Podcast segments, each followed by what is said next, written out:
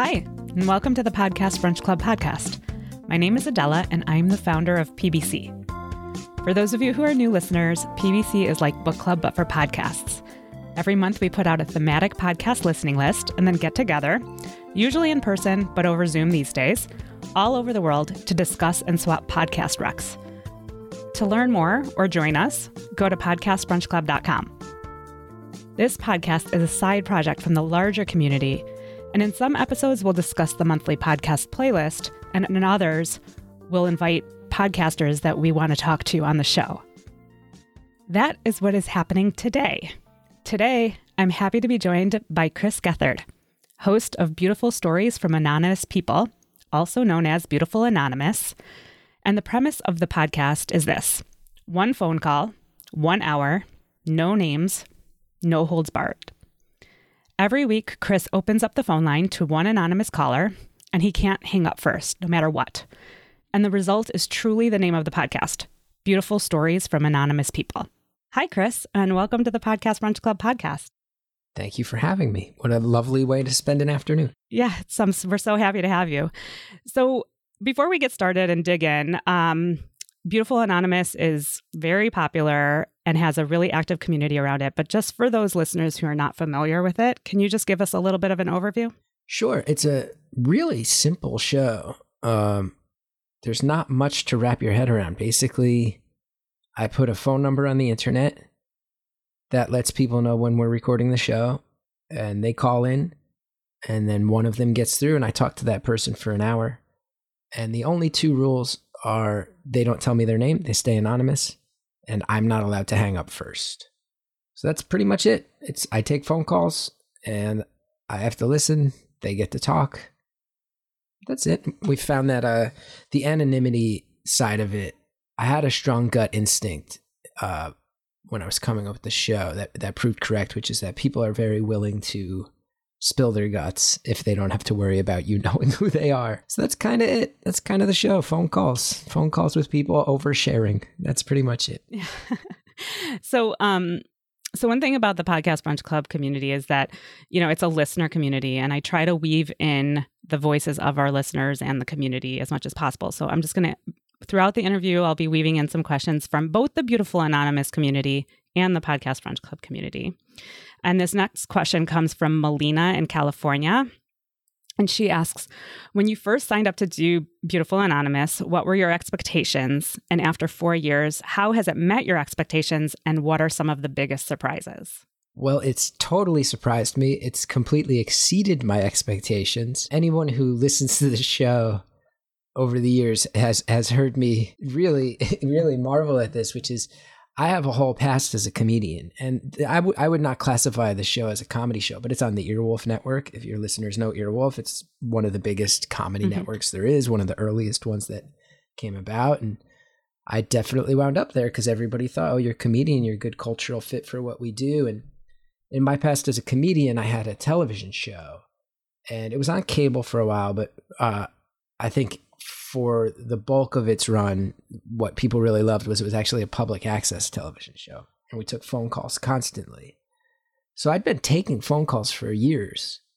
And the people who would call me, they kind of fit the demographic of who you'd expect to watch a public access comedy show. Those were kind of my people. It was like nerds and punk rockers who liked public access TV. So I figured this would be an extension of that.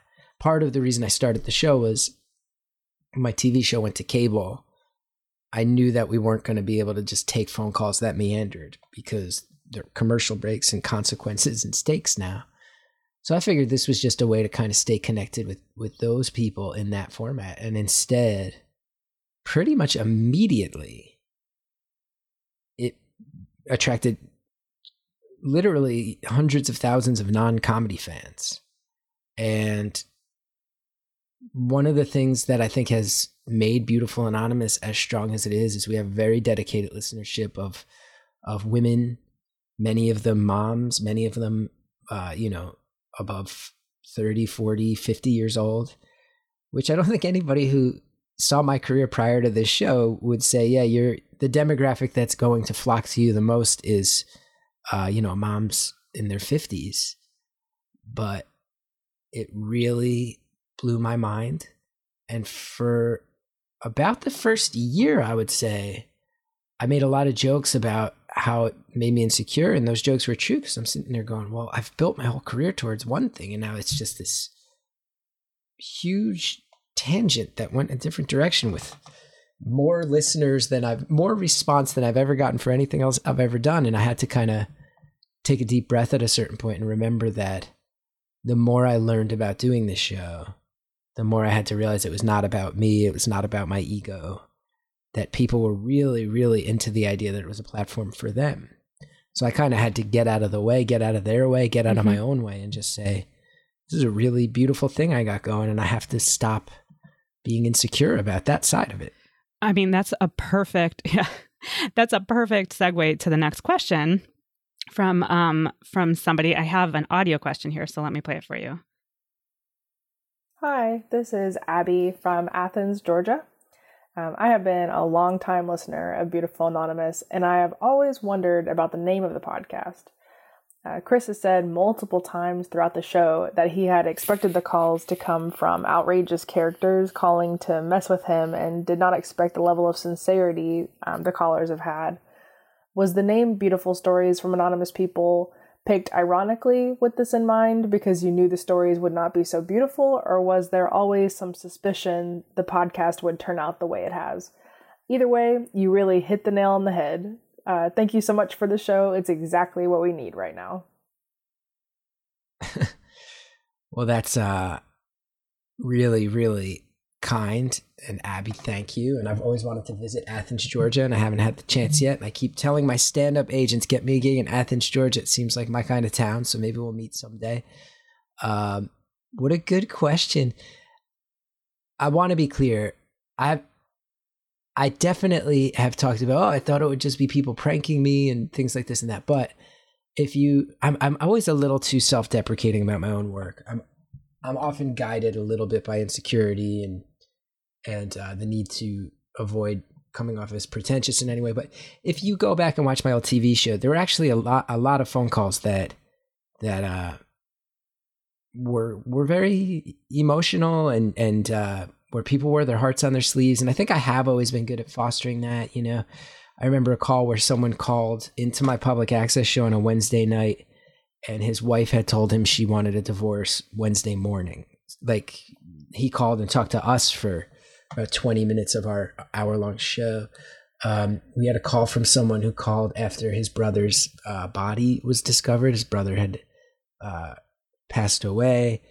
A number of calls like that. I remember one of the things that has meant the most to me in my life actually was there's a kid who used to call me. He was 14 when he started calling, and he would just mess with me. And I would really, I would really allow it to happen and, and kind of even set myself up for it as a comedian. And uh, years later, someone asked him on a podcast. They were it was a, a fan podcast dedicated to my TV show, and they said, you know, you you called so for so many years. You were the first caller. It always started with this one kid. If he was on the line, I said we're starting with him, and they said, how come you, how come you kept doing it? And he said, well, you know.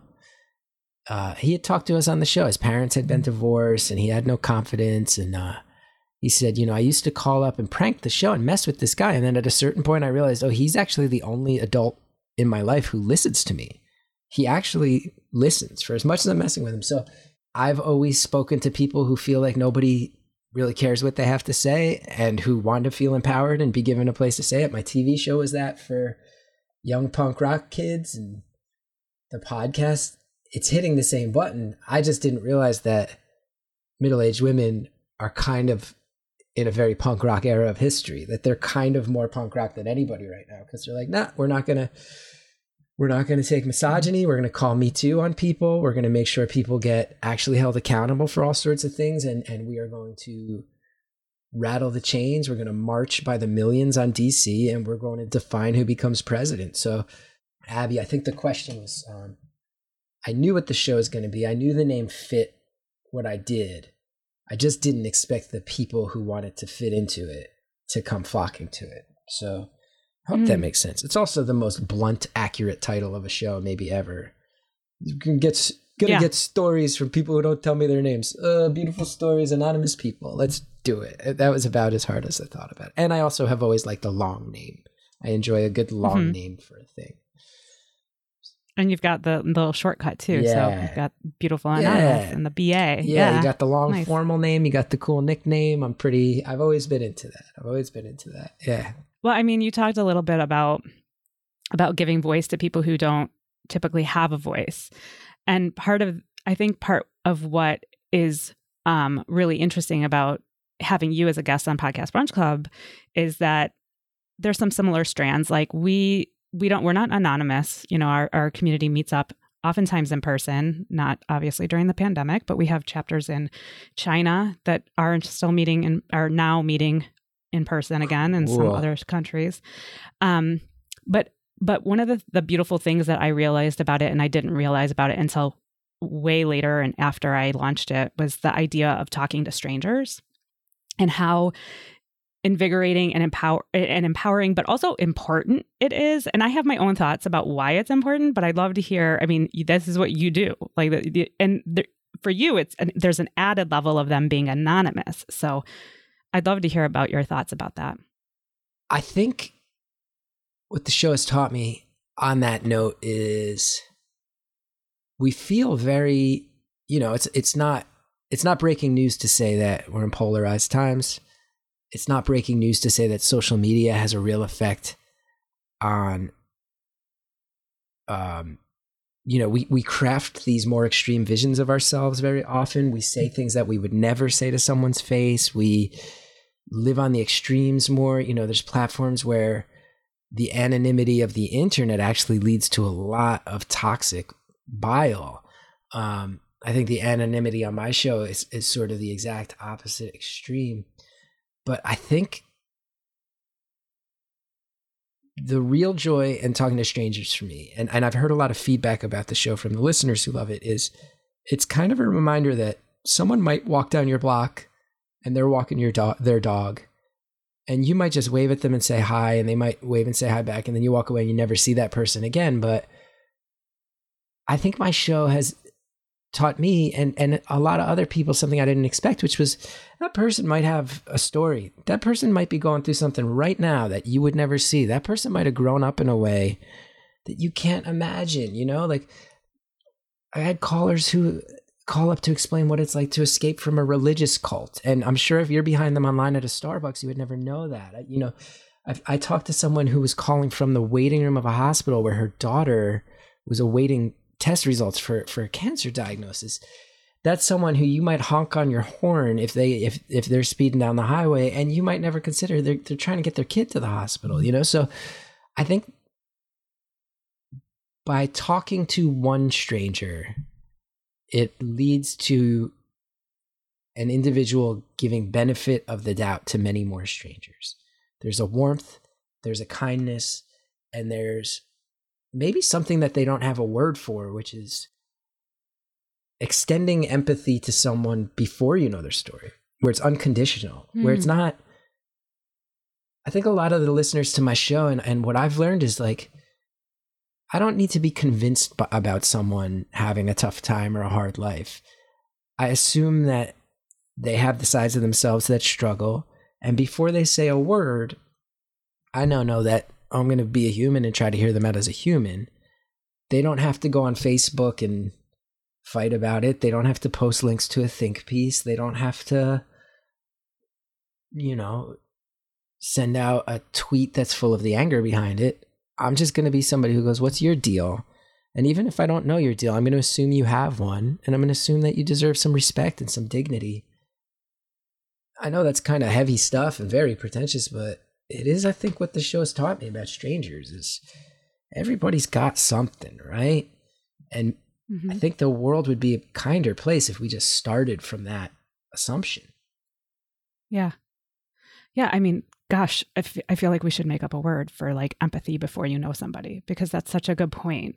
You know, it's it's it's not about. I mean, I, I literally wrote down empathy as you were talking before you said the word, but I I see it from a different perspective now because what you're saying is you're you're not forcing anybody to convince you of anything. Like you're talking about like the think piece. Like people do that because they feel like they need to convince everybody else that they're struggling or they have to con- there's there's like a whole I don't know, like influence thing that people feel like they have to you know, put it out there and convince everybody that they're struggling or convince everybody that they're right or convince everybody that they're, you know, successful or whatever. And what you're saying is you're coming, you're just like, you don't have to do that. I'm just going to come in assuming that that is all true. Yeah. And, and it's the people who listen to it have taught me because you would think that for a show that's just one on one with an anonymous human being, that's actually an idea that doesn't lend itself towards the idea of community. But the community around is very strong. And I feel lucky because I go on the road and do live shows. Even when I go on the road and do stand up, the majority of my fans now are beautiful anonymous listeners. Many people who would never step foot in a stand up club otherwise, which is so cool. But I remember I did a tour of the South, must close to two years ago. Tennessee, Alabama, North Carolina, Georgia, and this was around the 2018 midterm elections when we're just being constantly fed, like I said, links and Facebook posts and all this stuff that's just America's divided. Americans hate each other. We should just split up the country. Civil war is on the way. And this is on my mind, obviously, too, because it's November 2nd, 2020. But I remember so vividly going to these cities and very quickly realizing, and I would say a version of this on stage where I'd go, I'm a I'm a New York liberal artist who has talked publicly about how proud I am to be in uh, Alexandria Ocasio Cortez's district. I was in her district when I talked. I've talked publicly about how exciting it is, and I've been bracing myself for you guys to not like me. And before I got here, I bet some of you guys did assume that I'm just like a literal communist, and I'm probably assuming that you guys love guns so much that some of you have them on you at this show. But in reality, here's what happens is you guys are coming out cuz you want to laugh and a drink and then you got to get home to let the babysitter off the hook cuz you really love your kids. And guess what? That's exactly what's happening in New York with every family I know. And we're not as divided as we think because people all over the world have a small handful of basic concerns take care of your families, have a good meal, have a good laugh. You know, when we can get past all this stuff we're spoon fed, that a lot of online platforms make money by getting us mad, you start to realize we have way more in common than we do different. As you were talking, I, I wrote a couple notes here. And, you know, one of the things that I feel is really great about the idea of talking to strangers and and whether they're anonymous or not is that like what it almost like it almost counteracts all the news media that I consume that is constantly telling me there are, you know, everybody that you don't know is terrible and evil. Mm-hmm. Like, which is essentially the message that I feel like is coming out of news is like, oh, those people over there are doing this horrible thing, and those people over there are doing those this horrible thing. But then I get to get together four times a month in my case, but for most people, one time a month and meet with people most of the time in my area, but sometimes not if we're doing a, a Zoom or a, a virtual meeting. And like realizing that actually, you know, I think 99% of the people in this world are just like really good, decent people. I mean, there might be the contingent that are just like terrible people, like legitimately, you know, terrible. But like the fact of the matter is that like 99%, if not more, are just good, good people. And we just have our guards up because we've been like indoctrinated that that's not the case, you know? I think that's totally true. And I think, I think that a lot of modern technology has made us sort of view humanity as theoretical.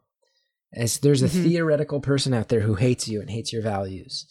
Right. And they're being told there's a theoretical version of me that hates them and their values. I don't hate anybody.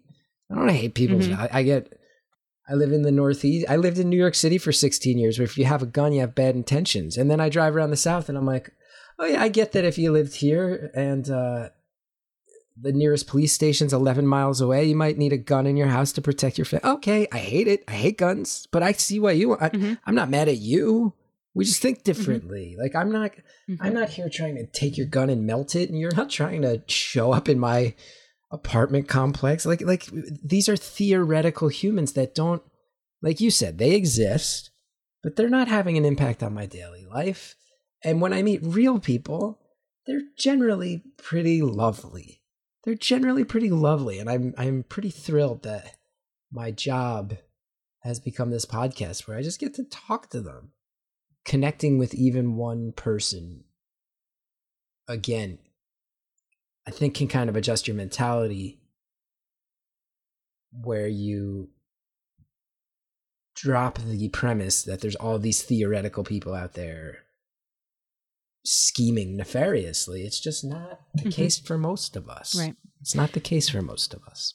Agreed. I mean, I think people use the internet and social media to sort of hide behind a screen.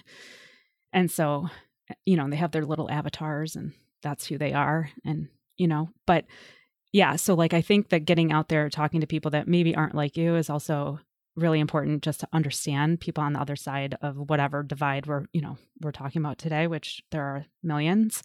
But um but like do you have tips for or advice for listeners who might want to build that into their lives more like in a practical way i mean i feel like the pandemic has just thrown a wrench into everything yeah. you know meeting in person you know finding true and authentic connection all of that but i mean is it just like talking to the cashier is it you know the truth of the matter is it's a very hard question for me to answer because for a guy who has you know made his profession going on stage as a comedian, going on TV, mm-hmm. and now making a podcast that it, the podcast is now like the foundation of my career. And I talk to other people.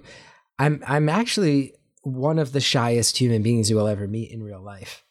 Uh, and I actually now that I'm you know 40 and I'm a dad, I think I've been able to take a breath and kind of kind of look at who I am and go, oh well, the reason I've done all those things is I've always felt a pretty profound lack of connection with other people. High school was hard for me. College was brutal with with the depression. I think I always I spent my formative years not trusting people and not um not letting them in. And I really regret that. I really regret that. And I think I'm trying to kind of make up for it now. And I think I've had to make artistic projects just to have connections with people. As far as talking to strangers goes, I hate to say it because I'm the guy who talks to strangers. I wish I knew more. It might be talking to the cashier. It might be uh, letting your. I think a lot of that also depends on where you live, right? Like I moved out of New York City, and now I'm in a like semi suburban, semi rural area where everybody says hello to each other all the time because that's just how it is. Mm-hmm. So moving out of a big city can help where everybody's fast paced. But what I might say as a starting point is is don't start with strangers and really think about when was the last time you checked in with that person you already know?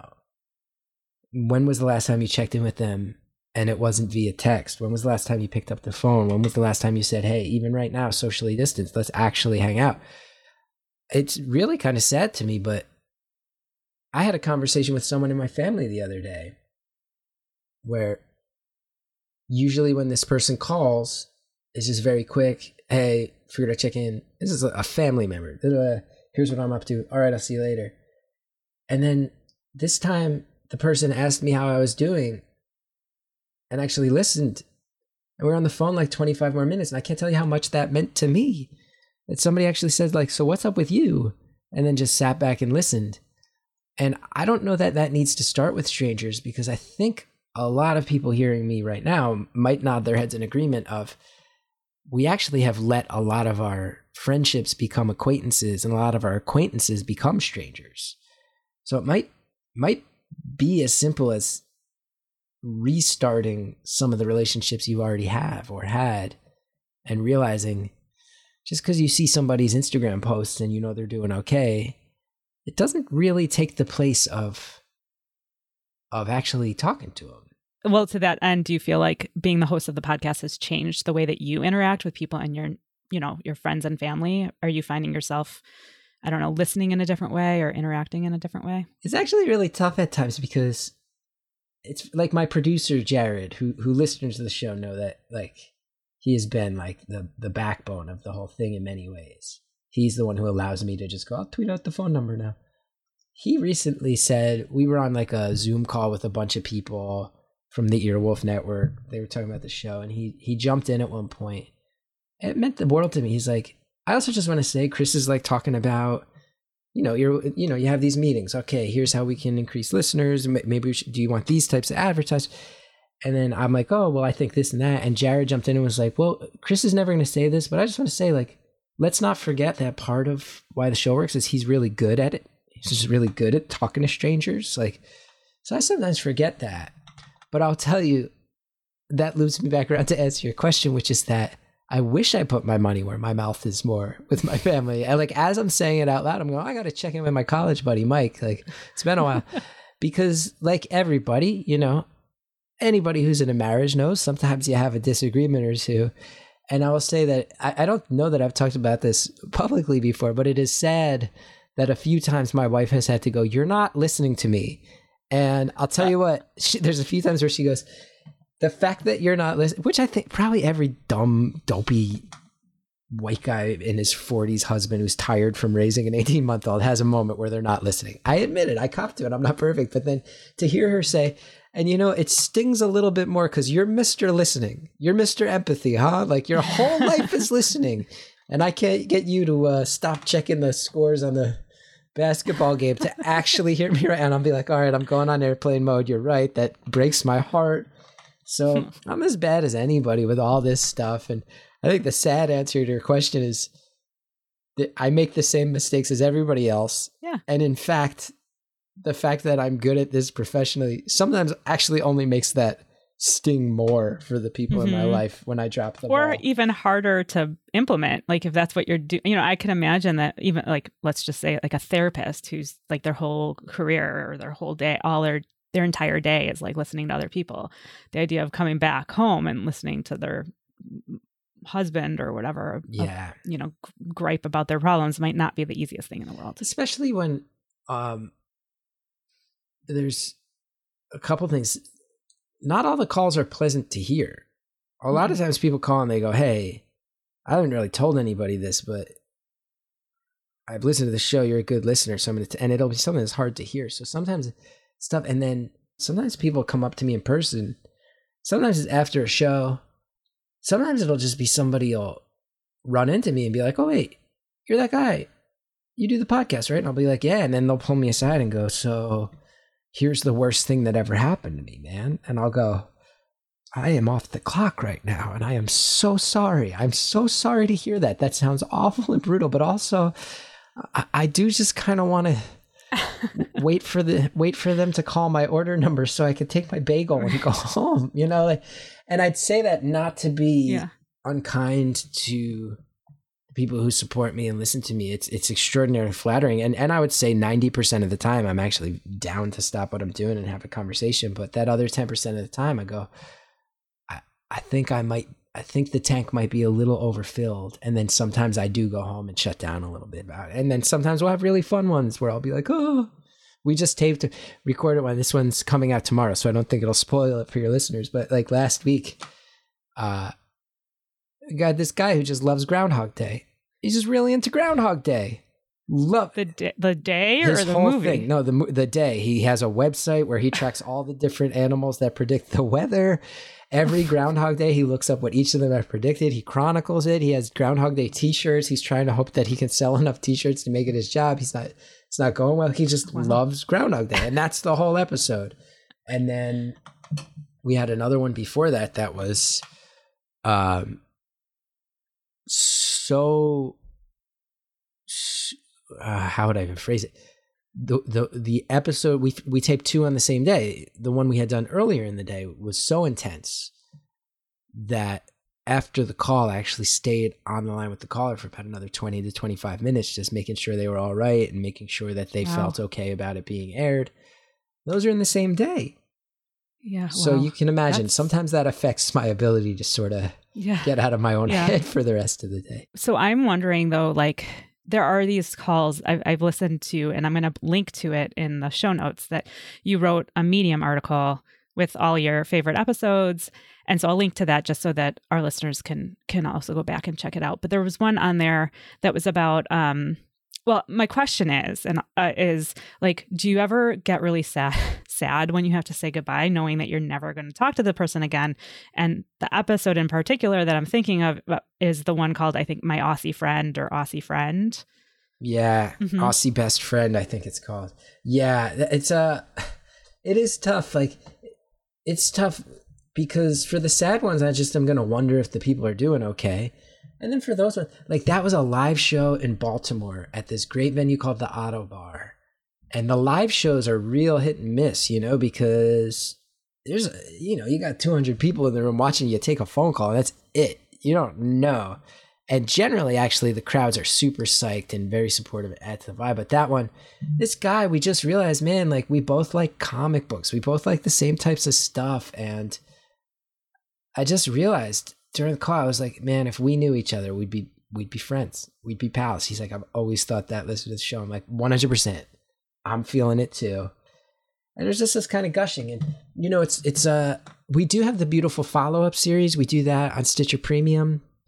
Um, so I did get to touch base with him again. It's actually the only time we did, we did the, uh, that one via Skype just because I was oh, like, fun. I, I just want to know what this guy looks like. I want to make eye contact with this dude that was funny. He had a really great jacket, very very great jacket. He looked good in that jacket.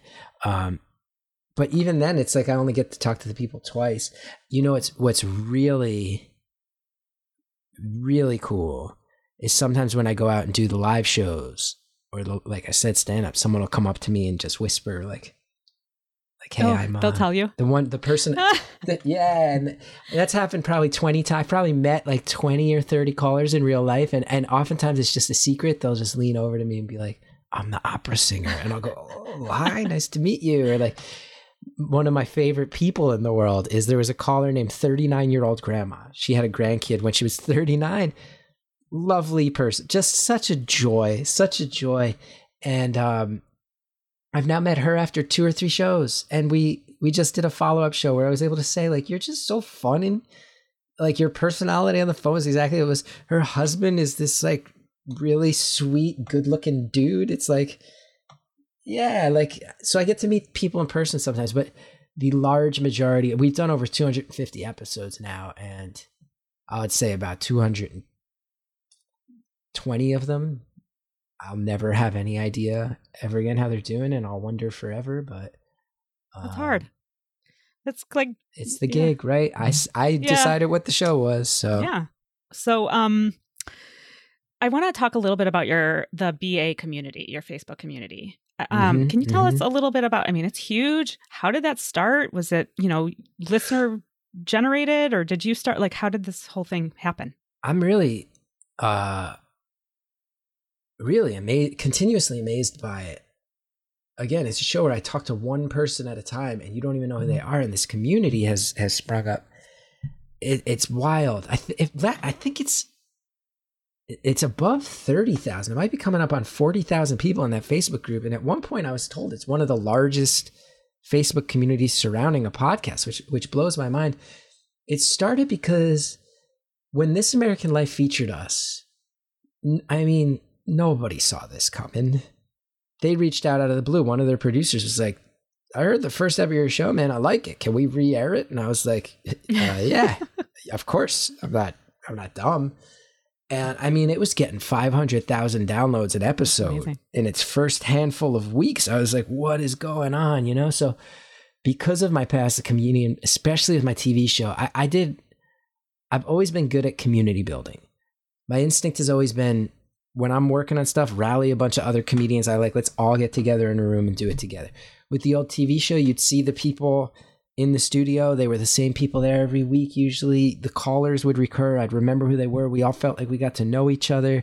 There were times where, like, there was a guy named Fred from Honolulu who used to call our show all the time. Then he visited. We visited New York and dropped by the studio, and we're all like, "Fred," you know, like we. I've always really loved that sense of community again, as someone who's always felt a little bit like an outcast growing up, I think it always felt like smart and safe to me to be like, okay, my work is going to get me the other people who are like me. Let's round them up, get them together. So it was really important to me. And and what I did, which I in hindsight I think was smart, was rather than just start it, I you know I was getting so much social media feedback when that show was was going that strong and it, it does not still have those numbers um but i realized okay we got something special here. So what i did was i actually went on facebook and posted hey a lot of beautiful anonymous fans are reaching out to me. If any of you are facebook savvy and want to help me with something i'd really appreciate it. And i got dozens and dozens of people saying yeah what's this about? And i said well i want to start a facebook group for the show and then a whole bunch of people went, yeah, that's not really my thing. And then a whole bunch of other people said, yeah, no, I think I'd be down to help out with that. And uh, then what I did was I tried to just say, all right, let me pick. Seems like we got some younger people, some older people. We got some people of this background, some people of that background. Let me just try to make it like a nice broad group of people helping to keep an eye on all this stuff. And over the years, some of those moderators have come and gone. Uh, and now the group just kind of runs itself. It's really lovely. I, for a guy who's kind of expressed so much trepidation in the course of this conversation about Facebook, I would argue our Facebook group has got to be one of the most pleasant corners of Facebook. The episodes go up, we discuss them. Nine times out of 10, people list the positive more often than not, if people hate an episode, they will at worst just say like this one wasn't really my thing. Usually, people just go if I don't have anything kind to say, I'll just not be part of the discussion on this one, and feel really lucky. And there's there's one guy who was one of the first people to sign up. I always laugh about it because there's so many great moderators, and I got a lot of appreciation from them. There's this guy named Sam J. Hodge who uh, he sent me a message, and he's like, "Yeah, you know, I've helped build a couple of these. It's a real pain." So he's like I'm happy to like help jump in and maybe help you set it up and give some advice because I've done it before. And then I got to duck mm-hmm. out, man, because it, it's and four years later.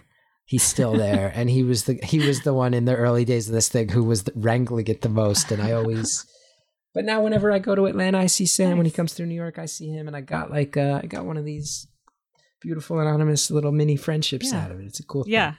Well, that's pretty awesome. So I'm just lucky. I'm lucky that there were people who care, and there's been other other examples of that too that blow my mind with the community. Like we had a caller, which I did not see this come. This one blindsided me. We had a deaf caller. Oh, I listened to that Someone one. Someone called the mm-hmm. show, which in my mind, very ignorant of me, I'm sitting here going, "How can deaf people even experience podcasts?" I just didn't see it coming. Well, he gets transcripts made of every episode.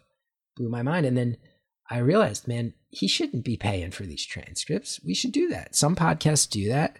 We weren't doing that. And now we use a system where these transcripts automatically generate. We just have to proofread them. But for years, the way we were chipping away at that was volunteers in that Facebook community wow. were going back, listening to episodes, transcribing. And that's not an oh easy My thing God. for an hour long no. conversation. So the community is just really giving, really kind, and really strong.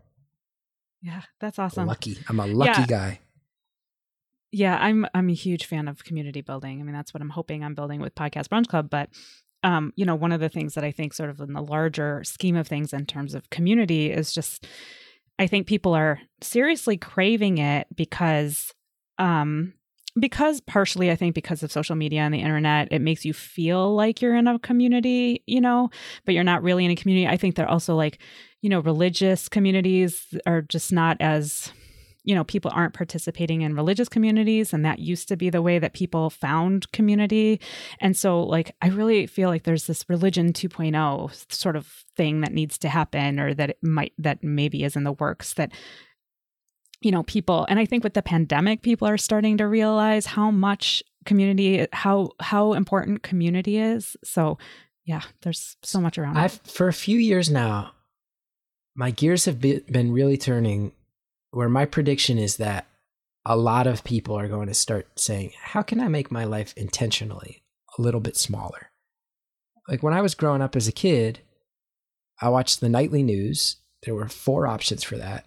And the local news was in a half hour, and then the, the national news was an hour. And now we have at least four or five 24 hour news networks. We have the internet.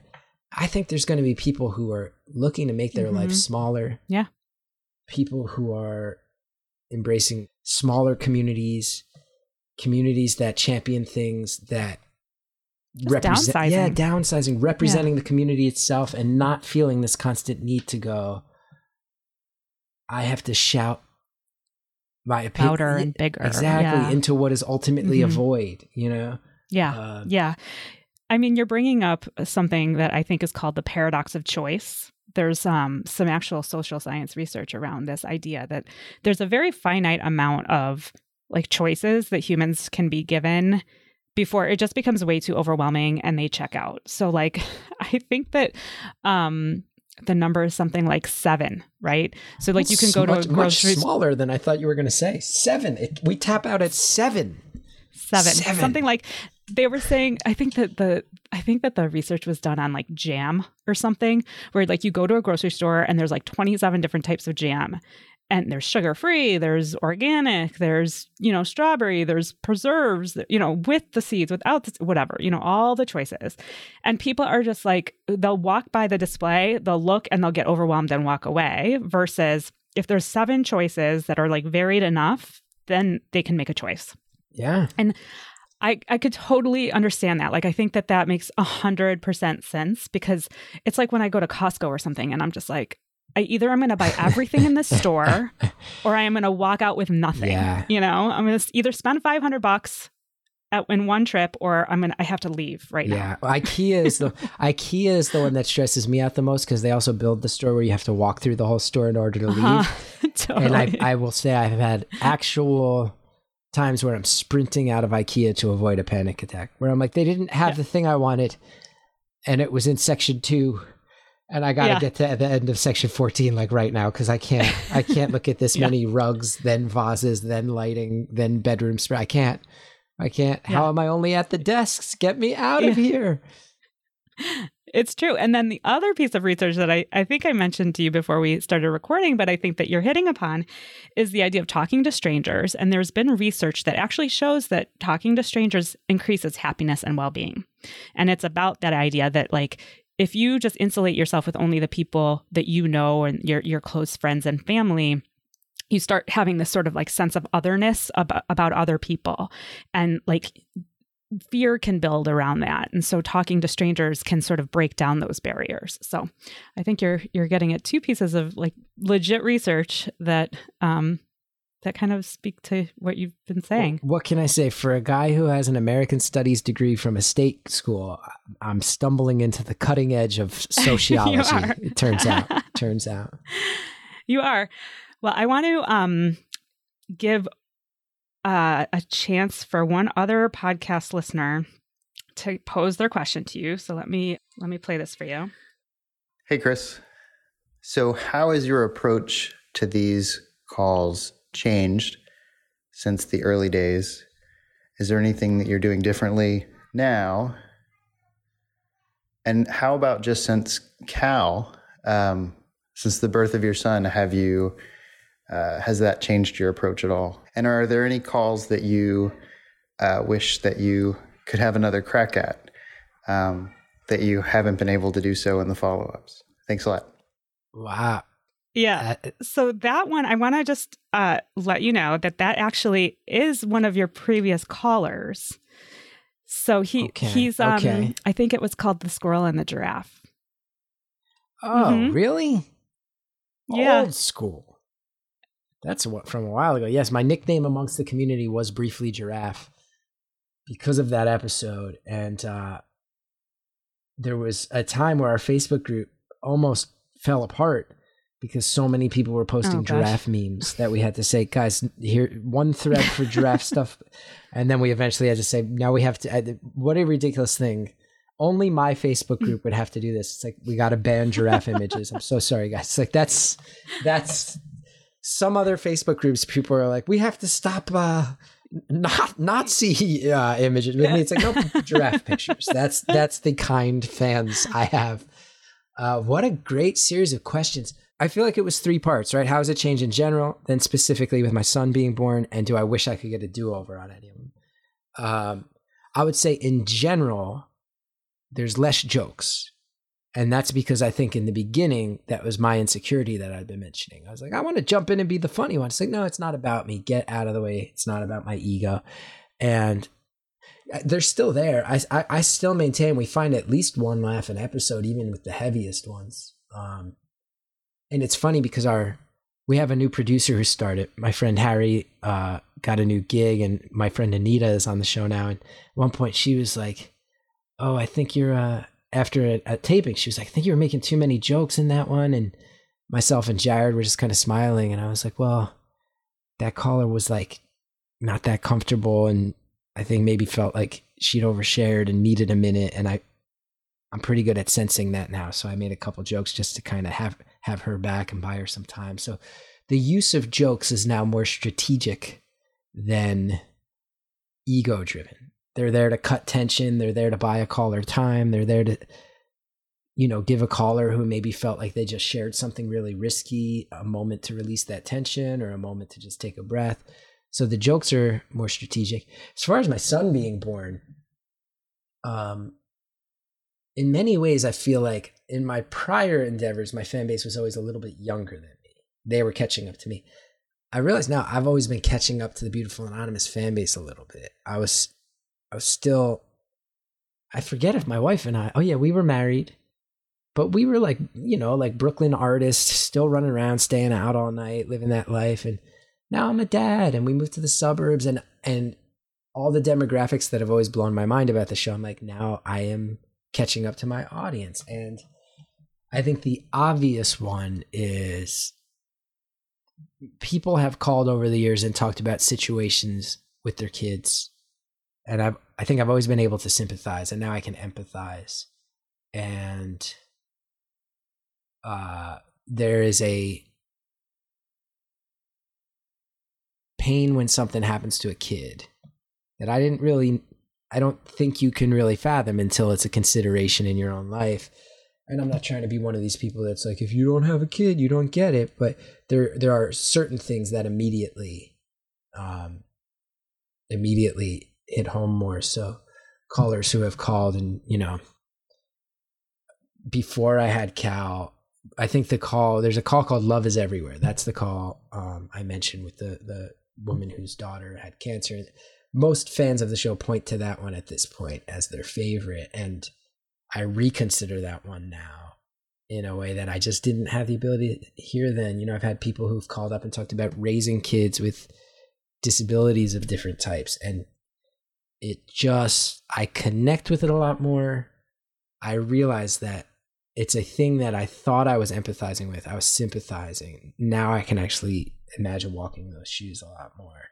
And that's how my son's affected things. A, kind of a deeper well of empathy for certain types of calls. And then there's a million ones I wish I could do over. I mean, like there's a bunch. There's there's only a handful. I would say there's less than 20 calls that we've ever recorded mm. and not aired. Um, why would why like can, what were the reasons?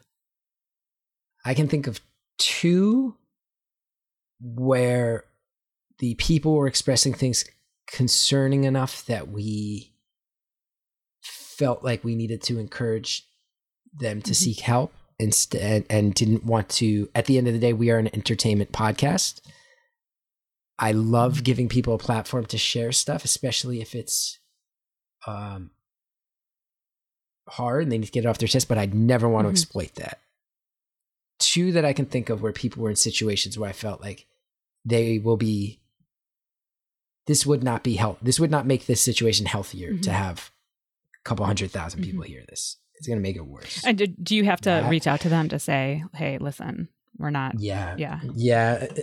Uh, one where we reached out, and and one where I actually stopped the call halfway through and said, "I am with you. I have been in similar yeah.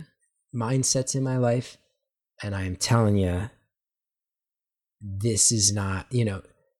As someone who has talked a lot about depression, there are people in there are people who from time to time think that Beautiful Anonymous is a replacement for mm-hmm. therapy, and it's not. It's a show that can be mm-hmm. therapeutic. It's not therapy. I had to stop that one. Say, hey, this is when they told me they were not seeing seeking actual help in that way. I said, you have to start there. This show can't right. be can't be that. And uh, then a handful where I think the callers would admit that it was a little boring. There was one one person who actually uh, reached out to us and said, I'm so thankful that you never aired that because I could feel myself oh, wow. dropping the ball.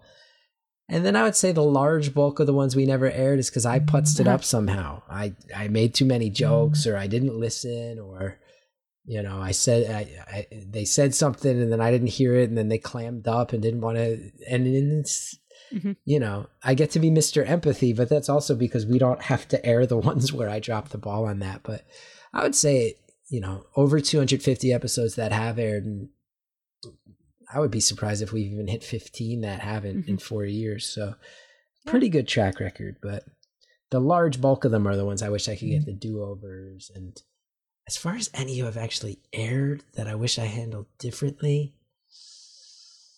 it's a really good question. I mean, the only hang up, the only time someone hung up was someone who was talking to me about um, being in recovery from alcoholism, which I am as well. And I was making a bunch of jokes and they hung up. And I don't know if they hung up. They were calling on their work break and they said, you know, I don't know if I have a full hour. I don't know if they hung up because they were at work and didn't want to get caught on the phone, or if I was making too many jokes and they said, screw this.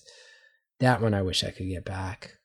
And then, if I'm being honest, I'm pretty proud of all the ones that have aired because even in the moments when I've been, one of the things I, I, I'm actually proud of is that in the moments when I am ignorant, I think I'm pretty good about going, hey, I'm, uh, I'm mm-hmm. dumb. I don't really know what you're talking about. Or I'll say something and go, whoa, whoa, whoa, you can't say that. And I'll go, oh, shoot, why?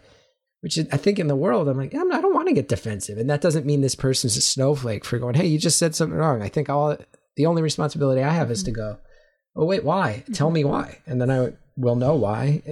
This is a conversation. I'll tell you, there's a specific moment that I cringe at. Cringe at oh my goodness, this was bad. And I apologized for it on the show. So we do a thing at the top of every episode where I take a specific. Let's say somebody was talking about, you know, offhandedly mentioned that they, this is not a real example, but if somebody say, yo, I happened to meet my wife at IHOP at the International House of Pancakes, and I'll go, hello to everybody who found love at, at, love amongst pancakes. It's beautiful. And I'm, and I intro the show every week with a little detail that's like a, a little teaser, a little bit of a tangent. And there was one episode, I think it was the guy who started, he um he was asking me if he felt like if I felt like he should quit his job to buy a record store that he loved that was closing because the owner passed away. I was like, yeah, and he does. He's, it's Culture Clash Records, Toledo, Ohio. Support them. He's the best. Uh, but we talked about there's a phrase. There's people who are really, really obsessed with collecting vinyl records still, to the point where they get so addicted that their collections overrun their lives. And there's a phrase where they actually call it black crack because vinyl is black and they're that addicted. It's as addictive as crack cocaine. So they call it black crack. And we were talking about that and joking about it in the episode. And I cannot believe it did not occur to me how this sounded. And to none of the producers, I said, hello to all my black crack addicts. It's beautiful anonymous.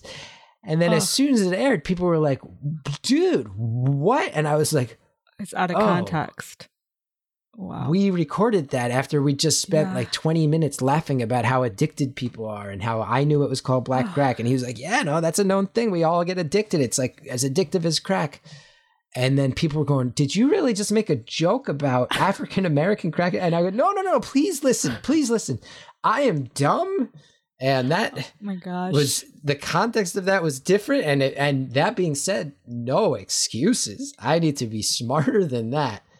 Wow. do you thank you for calling me out on that. And i apologize the next week on the show. I was like oh my god. I was in the facebook group for about the full week just going you have to believe me. That was i did not even think of those two oh words oh in gosh. that way. We had been discussing it in a whole different way. Please Please forgive me. But yes, that's a moment that I will cringe at forever. Um, well, do you ever edit like the the conversation?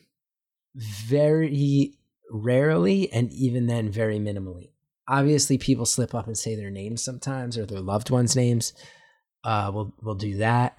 Um, outside of that, it doesn't sound like it at all. I just no. It's I I I would say minimal. Well, you know, technical stuff. Some people's phones, sometimes they'll be calling from a coverage area. There'd be mm-hmm. a long pause or a lot yeah. of static. Jared will go through and do his best to chop that, which is very annoying for him to be like, every time you ask a question, there's a two second pause. So for an Mm. hour, I need to go through and remove every two Mm. second pause. So it's really, re- really rarely edited for content, more for the enjoyment of the listener. Um, especially now in year four, that I really think about is I really love how you can go back and listen to episodes from 2016 and people are expressing concerns that they're not today.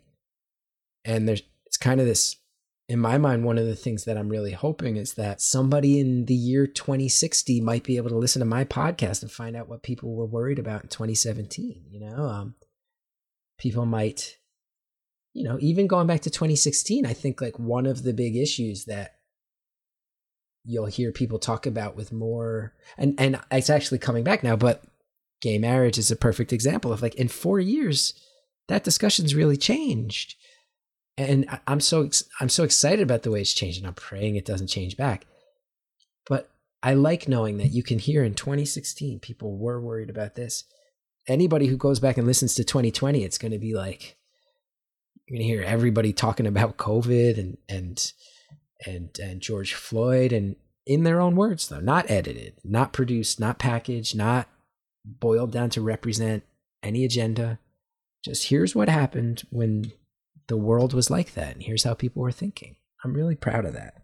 Yeah. Well, I um that's a good segue because I actually want to ask you for a podcast pick. But before I ask you for a podcast pick, I'm going to actually recommend a podcast for you that's sort of along the same lines, which is StoryCorps.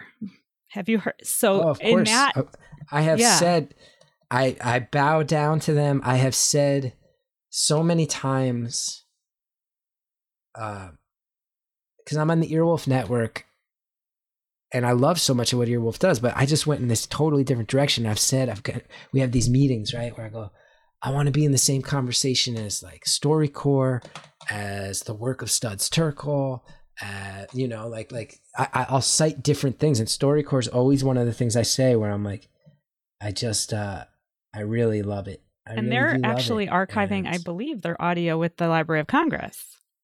I know. I'm jealous. I want to be in the don't know how Library of do that, Congress, but but, I probably I probably curse too much, and they don't want so many ads for Bombas socks.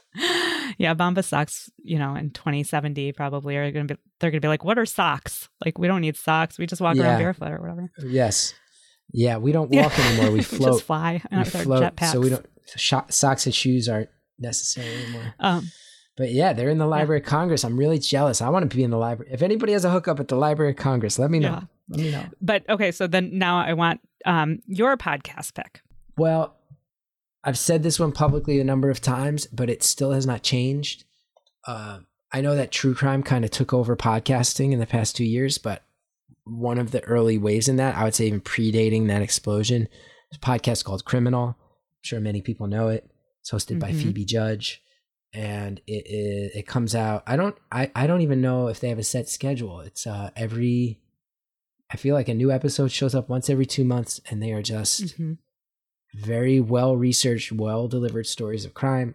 Some of them are grim, some of them are funny, but I think it's just exactly what I want out of true crime. It's not trying to scare you, it's not trying to sensationalize, it's just here's here's what happened with this thing and she's a fantastic host and I have ranted and raved about it in the past. I was once embarrassed because I, the uh, the AV Club was doing a big feature with a bunch of different podcast hosts, and they told her, and it was like on video, and I, they show me ranting and raving about it, and then they show they tell Phoebe Judge that, and she's like, "Well, that's very kind," and I was like, "Oh God, I feel like the middle school kid who just got rejected at the dance." Oh Aw. God, but that show is that show is brilliant and great, and I listen to every episode. It's I think it's the only podcast where I, I generally have listened to every episode twice.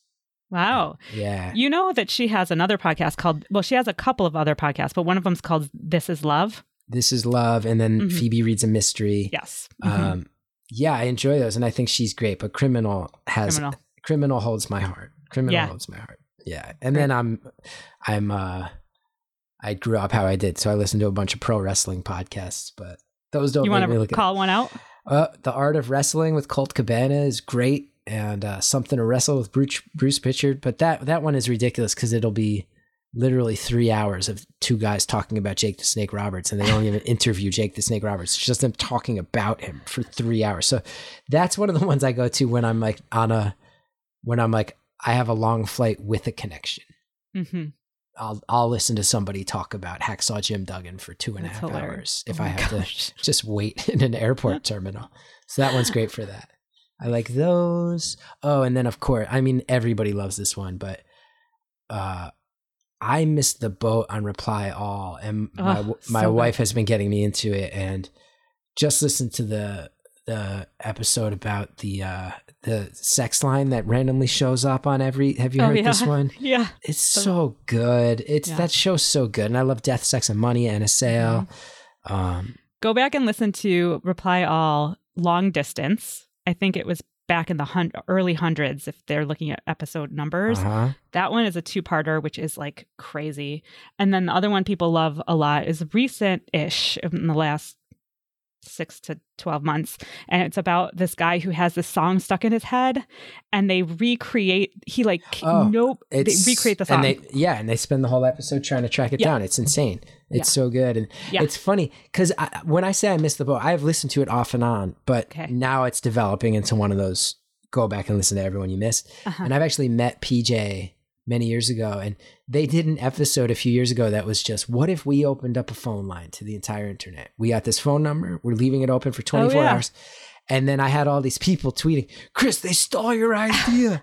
Chris, they stole your idea. And I'm like, well, I didn't invent phone calls, Right. first of all. and then I did have some fun. Like, I, re- I think I retweeted PJ and he had put out, like, what would happen if we opened up phones to the entire internet? And I just wrote, yes, what if? Um, but I think he took it with the sense of humor it was intended. I was clearly, I had spent, I think he, I had spent all day being like, guys, it's, it's phone calls. Like, I stole them from Alexander Graham Bell. Like people are allowed to do phone calls. That's hilarious. And Reply All does not need my ideas. They're doing just fine on their own. Um, all right. Well, I want to wrap up and thank you so much for your time. But um, before we do, how can people follow you? You can uh Chris Geth on Instagram and Chris Gethard on Twitter. And I would say if you're interested in the podcast, the uh the number one thing you can do is just join up with that uh, beautiful anonymous the community on Facebook. And I promise you, I know Facebook is tiresome, especially right now, election season. This is like one little hidden corner of it where pe- it where it it kind of is. I think similar kindred to this. It's kind of like almost like a book club for each episode. People just Mhm. get in, discuss what they liked, and um, Yeah. other tangential stuff, and it's just pleasant. So those are the main ways I'd recommend. Great. Well, thank you so much. It was Thank such you. a pleasure. Yeah, Yeah. was. Thank you so much. Those were such thoughtful questions. Thank you for listening and being a part of the Podcast Brunch Club community. Do you have any thoughts on our discussion this month? Send a message or voice memo to podcast at podcastbrunchclub.com. PBC is a passion project, and we rely on support from our global community to continue bringing people together in person and online.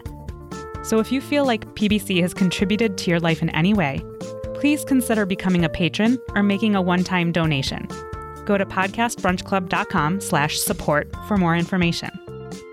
If you're interested in becoming an organizational partner, go to podcastbrunchclub.com slash sponsors. A quick thanks to our early partners, Podbean. For one free month of podcast hosting, go to podbean.com slash pbc. Podchaser, the IMDb of podcasts. Listen Notes, a podcast search engine, Critical Frequency, the podcast network for everyone else, The Venn Media, a weekly newsletter for curious minds, and Lantigua Williams and Company, podcast network, telling stories in the seams of society. Finally, some credits for this episode. Katie DeFiore is our audio editor. Music is from Chad Crouch and Misael Gauna, downloaded from Free Music Archive. I'm Adela, founder of Podcast Brunch Club, and as always, thanks and happy listening.